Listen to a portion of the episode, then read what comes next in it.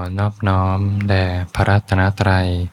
ขอความพาสุขความเจริญในธรรม จงมีแก่ท่านสาธุชน ผู้สนใจใฝ่ธรรมทุกท่าน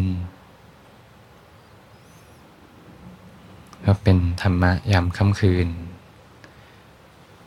เป็นค่ำคืนวันพุธที่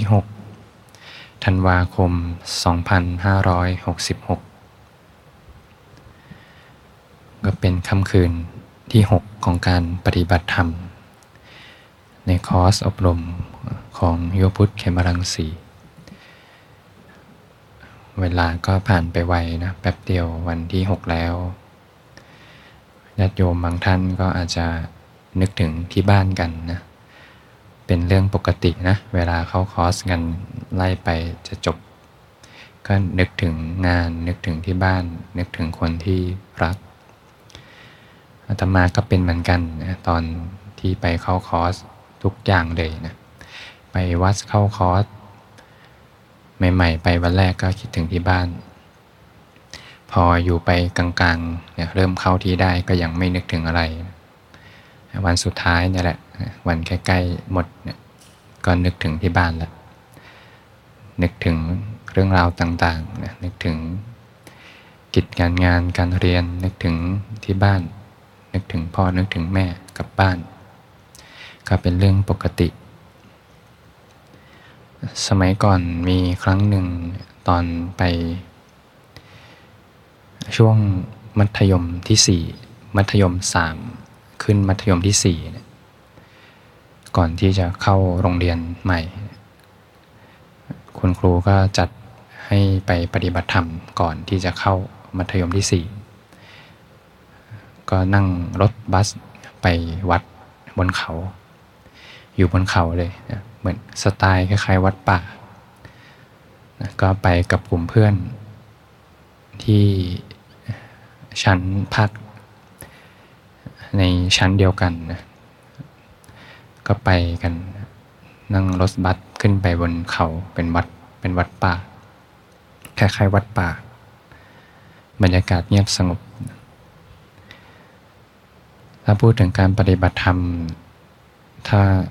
เด็กที่ไม่ได้สนใจนี่ก็จะรู้สึกเป็นของที่ยังแยงเหมือนกันนะรู้สึกต้องถูกบังคับมาปฏิบัตินะแต่สำหรับปัตมาตอนนั้นจริง ๆ ไม่ได้สนใจธรรมะ ไม่ได้สนใจที่จะก้าวเดินในเส้นทางแห่งการพ้นทุกข์อะไร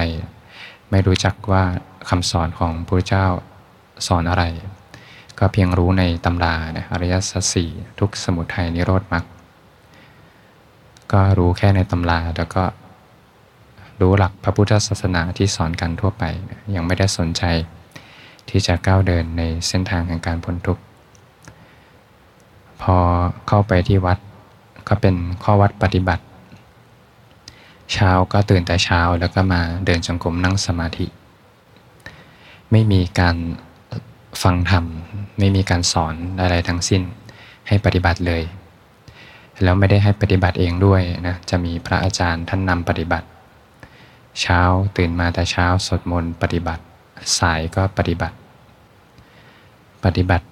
เดินจงกรมครึ่งชั่วโมงนั่งสมาธิครึ่งชั่วโมงปฏิบัติไป ช่วงกลางวันก็พักกินข้าวแล้วก็บ่ายก็ปฏิบัติ น่าจะประมาณสี่วันสามคืน ถ้าจำไม่ผิด ซึ่งตอนนั้นเองก็ ไม่ได้รู้สึกว่ามี สิ่งที่จะต้องได้อะไรเป็นอะไรนะเพราะตอนนั้นไม่รู้เลยไม่รู้เรื่องเลยนะก็มีข้อดีอย่างหนึ่งที่บางทีไม่ได้ฟังทำเลยปฏิบัติเลยเนี่ย เพราะว่าไม่มีการคัดหมายอะไรไว้ว่าจะต้องเกิดอะไรต้องเป็นอะไรก็ตั้งปฏิบัติไป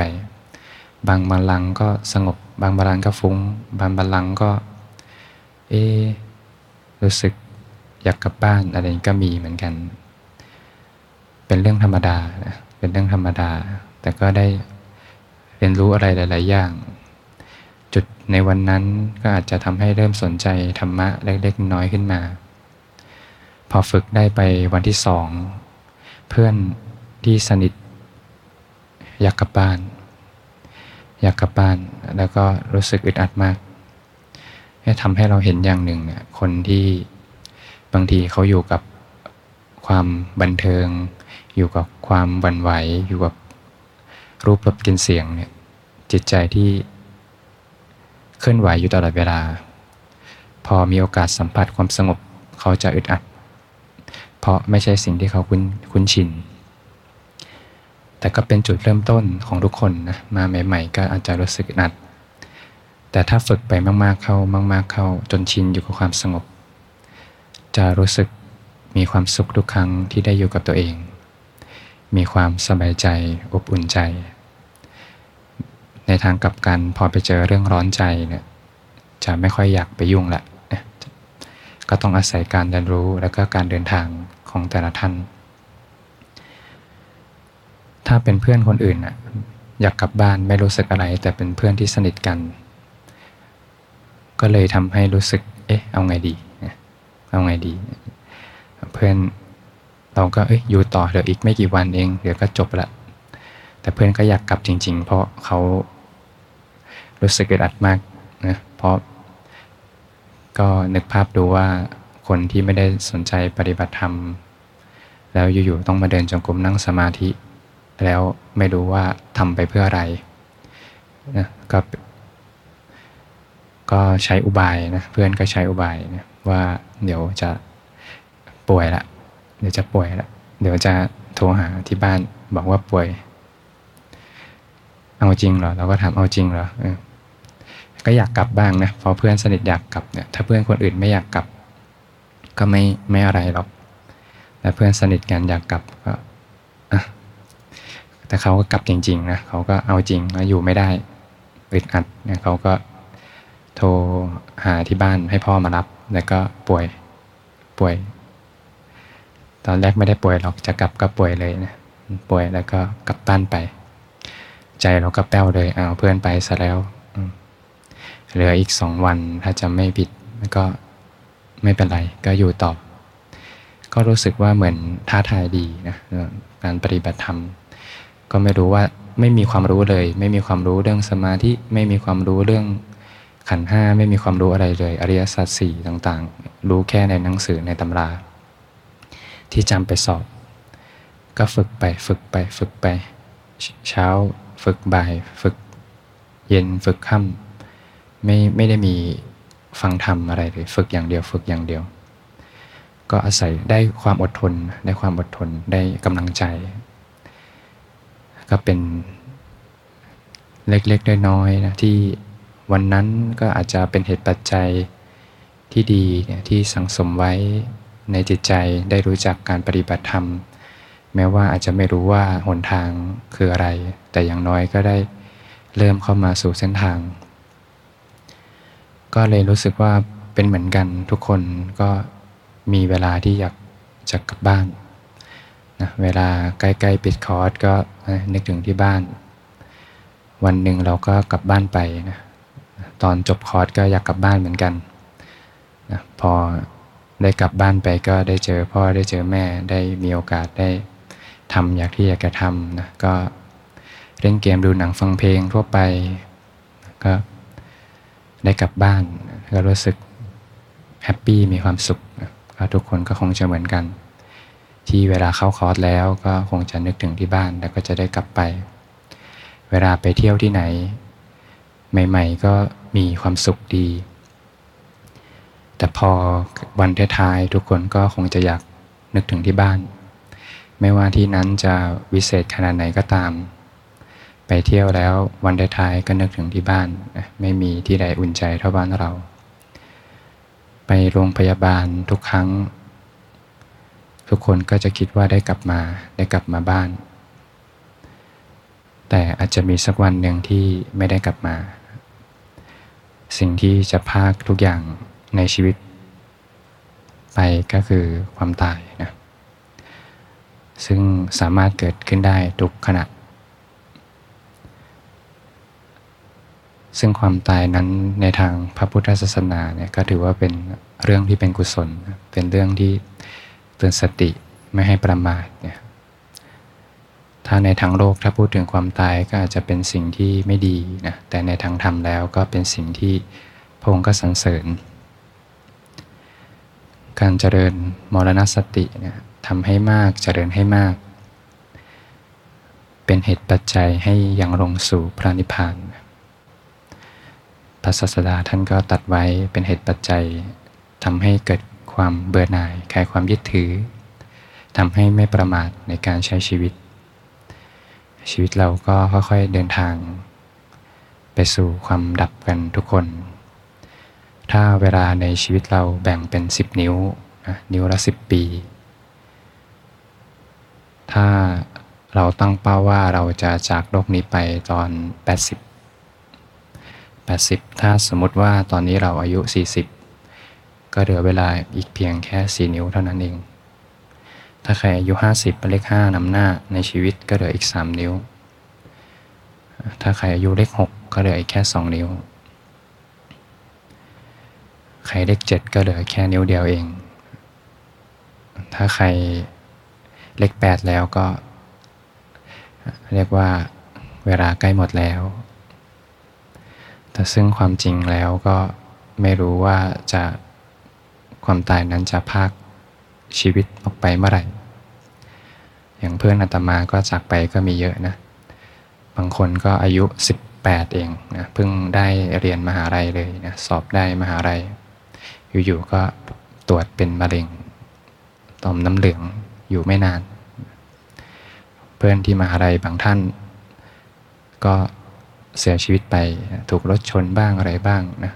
มีอุบัติเหตุบ้าง แต่ละคนเนี่ยก็คงจะมีกลุ่ม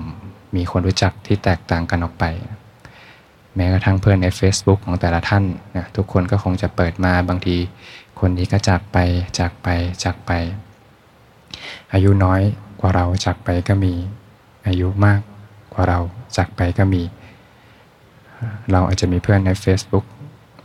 หลักร้อยหลักพัน บางทีเปิดมาอ๋อคนนี้จากไปแล้ว เพื่อนของเพื่อนจากไปแล้ว ญาติสนิทมิสหายจากไปแล้ว ทุกคนก็ค่อยๆจากกันไป แม้กระทั่งเราเองก็อีกไม่นานก็จากโลกนี้ไปเหมือนกัน ร้อยปีที่แล้วไม่เคยมี ไม่เคยมีเราอยู่ อีกไม่เกินร้อยปีก็จะไม่มีเหมือนกัน ชีวิตก็เป็นเพียงปรากฏการณ์หนึ่งเท่านั้นนะ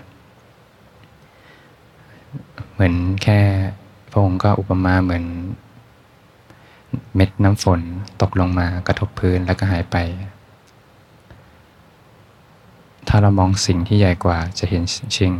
ชีวิตนะเป็นสิ่งที่เล็กมากเลย อย่างถ้าเรามองโลกเนี้ยทั้งใบที่เต็มไปด้วยมาสมุทรเต็มไปด้วยพื้นแผ่นดินอันกว้างใหญ่ ชีวิตเราก็นิดเดียวเนาะนิดเดียวเอง ถ้าเทียบในกาแล็กซีอันกว้างใหญ่ก็เป็นเพียงเหมือนเศษเล็กๆ เท่านั้น ถ้าเทียบกับจักรวาลอันกว้างใหญ่ไพศาลก็เป็นเพียงแค่ปรากฏการณ์เล็กๆ กับพิบมาชั่วขณะแล้วก็หายไป ชีวิตก็เป็นของไม่ยั่งยืน เหมือน ใบไม้ใหม่ๆก็เขียวๆอ่อนๆนะ ใครคงเคยเห็นใบไม้เขียวๆอ่อนๆ อไปมากเข้ามากเข้าก็เริ่มเข้มสีเข้มเหมือนวัยที่กลางคน หลังจากนั้นก็เริ่มมีตุ่มๆสีน้ำตาล เริ่มแก่แล้วก็ค่อยๆแตกความเป็นสีน้ำตาล เข้มๆกรอบๆคำทั้งใบ แล้วก็หลุดออกมา เมื่อความตายมาถึง ตาก็จะไม่เห็นรูป หูก็ไม่ได้ยินเสียง จมูกก็ไม่ได้กลิ่นลิ้นก็ไม่รับรส กายก็ไม่รู้สึกสัมผัสทางกาย หัวใจหยุดเต้น อารมณ์หายใจดับลง จากร่างกายอุ่นๆ ก็จะค่อยๆ แข็งตัว ทุกอย่างก็ค่อยๆ เสื่อม เสื่อมลง เสื่อมลง จากผิวที่นุ่มๆ อุ่นๆ ทุกอย่างก็จะแข็งตัวขึ้นมากลายเป็นศพ นอนอยู่ที่แผ่นดิน ทิ้งไว้ไม่นานนะไม่มีใครชอบนะ กลายเป็นศพแล้วก็ไม่มีใครชอบ เขาก็เอาไปเผา ทิ้งไว้นานๆ เดี๋ยวก็ร่างกายก็จะเน่าเปื่อยผุพัง ก็กลายเป็น ซากศพที่ไร้วิญญาณ เขาก็นำไปทิ้งไปเผา พอเผาไปก็กลับคืนสู่ความเป็นธรรมชาติ ดินก็กลับสู่ดิน น้ำก็กลับสู่น้ำลมก็กลับสู่ลม ไฟก็กลับสู่ไฟ เหลือเป็นเพียงแค่เศษธุลีหายไปหมดเลย ไม่มี เรียกว่าหายไปหมด ทุกอย่างก็หายไปหมด คืนสู่ความเป็นธรรมชาติหมดเลย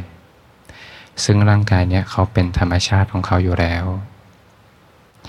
ต่อให้จะมีผู้ยึดถือหรือไม่มีผู้ยึดถือก็ตาม เขาก็เป็นธรรมชาติของเขาอยู่แล้ว ต่อให้มีผู้รู้สึกว่าร่างกายนี้เป็นของเราเป็นเราหรือไม่ก็ตาม ร่างกายนี้ก็เป็นธรรมชาติของเขาอยู่แล้ว ต้องเดินทางไปสู่ความดับทั้งหมดทั้งสิ้น มีแต่สภาพอนิจจังทุกขังอนัตตากลับคืนสู่ความเป็นธรรมชาติ เขาเป็นธรรมชาติของเขาอยู่แล้ว เมื่อจากโลกนี้ไปทรัพย์สินเงินทอง ที่หามาได้ทั้งหมดเงินในบัญชีก็จะไม่มีค่าเลย คนที่เรารัก บางทีก็อาจจะยังไม่ได้บอกรักทุกคน เพราะความตายก็ไม่รู้ว่าจะเกิดขึ้นเมื่อไหร่ บางทีคนที่เราไม่ชอบก็อาจจะยังไม่ได้มีโอกาสได้ปรับความเข้าใจกัน ก็ต้องจากไป ชื่อเสียงทั้งหลาย เวลาใช้ชีวิตมีคนเคารพนับถือ ทุกอย่างก็หายไปหมดเหมือนมายา ธุรกิจ ที่ทำไว้ กิจการงานที่ทำไว้ ก็มีคนดูแลต่อ ที่ทำมาทุกอย่างก็กลายเป็นศูนย์ จบที่ความดับ ก็เหลือแต่เหตุปัจจัยที่สร้างไว้ ถ้ายังมีเหตุเกิดอยู่นะพระศาสดาท่านก็ตัดหมดสัตว์ถ้าทิ้งกายแล้ว เหตุใดที่ทำให้ไปเกิด ก็คือตัณหาเป็นเหตุให้ไปเกิด ถ้ายังไม่รู้แจ้งอริยสัจสี่เนี่ยบางทีบุญกุศลให้ผลก่อนที่จะตายนึกถึงบุญกุศล ฝึกจิตฝึกใจไว้ดี ก็จะไปสร้างอัตภาพใหม่ ไปเกิดเป็นเทวดา พอไปเกิดเป็นเทวดา ก็จะมีสภาพยึดถือขึ้นมา แล้วก็จะบอกความรู้สึกว่าของเรานี่เรา ฉันชื่อนี้ฉันชื่อนี้ฉันเป็นเทวดาแบบนี้ ถ้าอากุศลให้ผล ก็ไปเกิดก่ออัตภาพ อยู่ในอบายภูมิบ้าง สัตว์นรกกำเนิดเดรัจฉานเปรตวิสัยอสุรกายบ้าง ขึ้นอยู่กับเหตุปัจจัย เป็นการสืบเนื่องของขันที่ยังมีเหตุเหตุคือตัณหานี่แหละที่จะเป็นแรงขับ ให้ไปเกิดต่อให้วิญญาณไปสร้างรูปนามขึ้นมาใหม่ สร้างกายใจขึ้นมาใหม่ มีอัตภาพใหม่ขึ้นมา เกิดเป็นพรมเป็นเทวดานะก็อยู่ในวัฏสงสาร จนกว่าจะยกระดับจิตใจ ให้เหนือขึ้นไปนะขึ้นสู่โลกุตระภูมิ ในกรรมวจรภูมิ ทั้งหลายรูปวจรภูมิ อรูปวจรภูมิก็ยังต้องเวียนว่ายแต่เกิดในวัฏสงสาร จนเดินอยู่ในเส้นทางศีลสมาธิปัญญานะยกระดับจิตใจ ค่อยๆชำระกิเลสในจิตใจเนี่ยกิเลสก็มาจากความโลภความโกรธความหลงเนี่ยถ้าแตกมิติออกไป แตกเป็นมิติของอนุสัยอสวะ แตกเป็นมิติของสังโยชน์ก็คือเครื่องร้อยรัดจิตใจร้อยรัดมูสัตว์ไว้ในวัฏสงสาร ซึ่งถ้ามีสังโยชน์ครบสิบตัวเลยเนี่ยก็แปลว่าความทุกข์จะมากเลยนะ เหตุก็มาจากราคะนันทิตัณหา ความโลภความโกรธความหลงเนี่ยแหละแปลงมิติของธรรมะไปเป็นกิเลสในตระกูลของสังโยชน์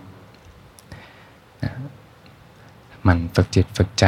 นะชำระกิเลสในจิตใจเนี่ยอย่างถ้าสักกายทิฏฐิดับลงไปเนี่ยสังโยชน์ที่เหลืออีกสองข้อวิจิกิจฉาศีลพัตปรามาตก็จะดับลงไปด้วย ความทุกข์ก็จะหายไปมหาศาลเลย ที่พระศาสดาท่านตัดถึงความทุกข์ของพระโสดาบันถ้าเทียบกับ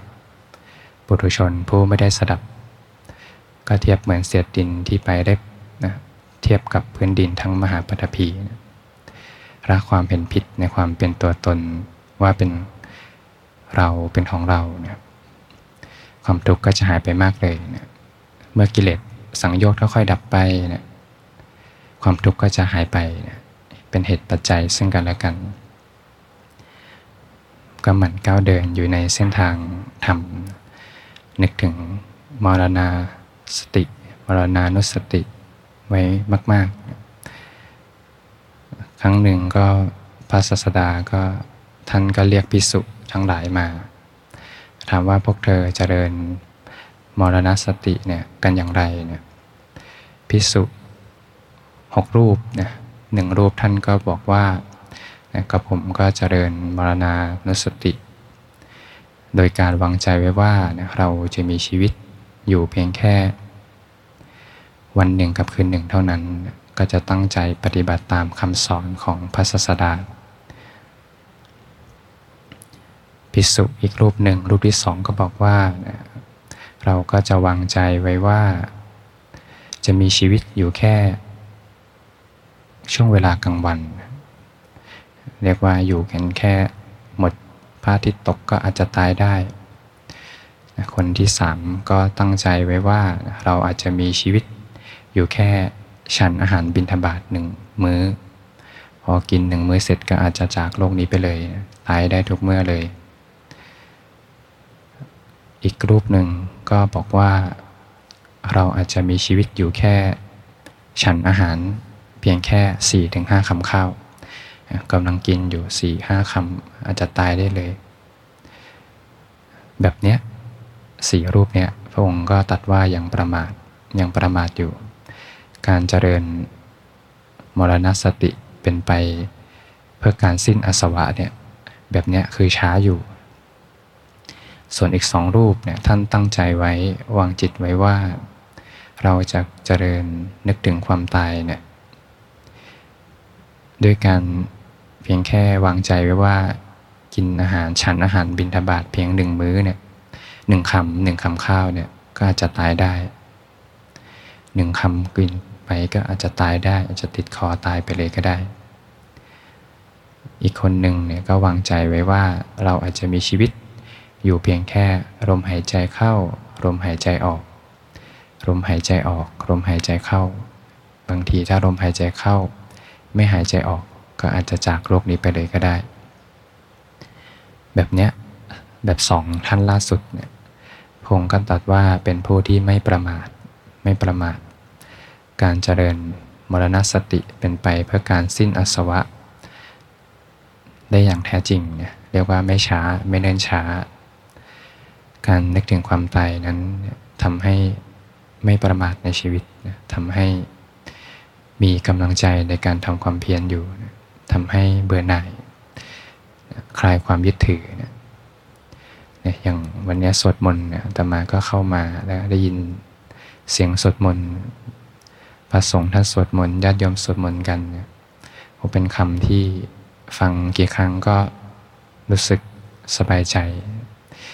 อนัตตาลักษณสูตรนี่ไม่ใช่ของเราขันธ์ทั้งห้า นี่ไม่ใช่ของเรา นี่ไม่ใช่เรา นี่ไม่ใช่ตัวตนของเรา นี่คือกุญแจเลยที่จะเดินทางสู่เส้นทางแห่งการพ้นทุกข์พอถ้าไม่เห็นว่าไม่ใช่ของเรา ไม่ใช่เรา